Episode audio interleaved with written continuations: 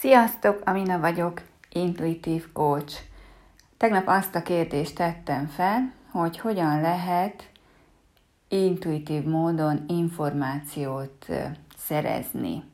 Tehát az, amikor az intuitív információszerzés, az az, amikor nem, nem gondolkodunk, nem a tudásunkra hagyatkozunk, vagy nem a korábbi tapasztalatainkra.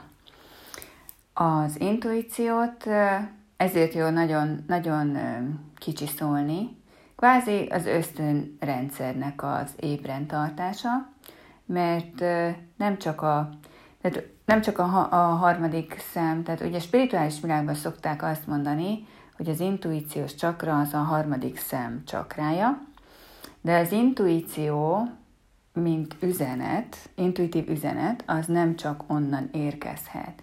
Tehát létezik az intuitív gondolat, amikor jön egy gondolat, vagy egy, egy kérdés, de csak úgy a semmiből. Szokták tőlem kérdezni, hogy honnan tudom, honnan tudom megkülönböztetni azt, hogy most ez egy olyan gondolat, amire nem emlékszem, tehát egy múltbéli tapasztalat, csak nem emlékszem rá, vagy egy intuitív gondolat. És én azt szoktam mondani, hogy egyszerűen nem tudod semmihez sem kötni. Csak mint egy szikra, így kipattan. Aztán van az intuitív mozgás. Ez nagyon gyakori, főleg vezetőknek szoktam mondani, hogy ez, ez tipikus a intuitív vezeti, vezetők, hogy intuitív rátanálás. Tehát az intuitív mozdulatban, mozgásban minden benne van. Egyszerűen bemegy a céghez, és pont oda fog nyúlni, ahol egyébként be nem nyúlt volna az 500.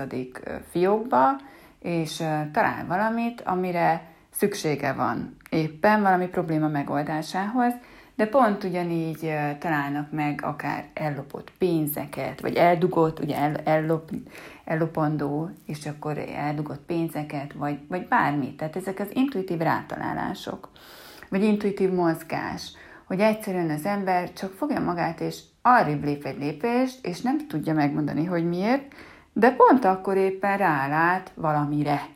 Tehát az intuitív mozgás. Aztán van az intuitív ébredés. Az intuitív ébredés során az a legtipikusabb, hogy az embernek mondjuk van egy projektje, akar valamit csinálni, és egyszer csak, egyszer csak azt érzi, hogy nincs hozzá kedve, úgy ébredt. És persze az emberek mondják, hogy jaj, mert mocos vagy, mert front van, vagy akármi, de ez nagyon gyakran egy intuitív ébredés, ami azt jelenti, hogy az a dolog valószínűleg nem fog sikerülni. Tehát valahogy elmegy az energia. Valahogy úgy érzi az ember, hogy nem tud bele annyi energiát tenni, és általában a dolgok kimenetele az nem is olyan jó. Persze mondhatnánk, hogy azért, mert nem tett bele annyi energiát, de valójában nem így van. Az ösztönrendszer már előre jelez, hogy te, hát az a rendezvény, arra kevesen fognak eljönni, egyszerűen nem olyan a csillagok állása, máshol van dolgod, mást, mást kellene, hogy csinálj. Aztán az intuitív tudás, az nem csak a, a harmadik szemen keresztül érkezhet. Az én a tanítások szerint, amiket kaptam, ez történhet a, a szakrális csakrán keresztül, tehát minden, ami előző életbeli tudásunk, annak a készségei már velünk vannak. Mondhatjuk azt, hogy egyfajta pontgyűjtő rendszerben dolgozunk, hogy a tudás az nem veszik át, de, de lemegy a tudattalanba. Ez az, ami miatt érdemes mindig újabb és újabb dolgokat elkezdeni, mert akár hobbi szinten is, mert ezt a tudást ezt mindig őrizzük, és adott esetben intuitív módon elő is vehetjük. Hmm, ennyit már az intuíció módjairól. Hamarosan folytatom. Sziasztok!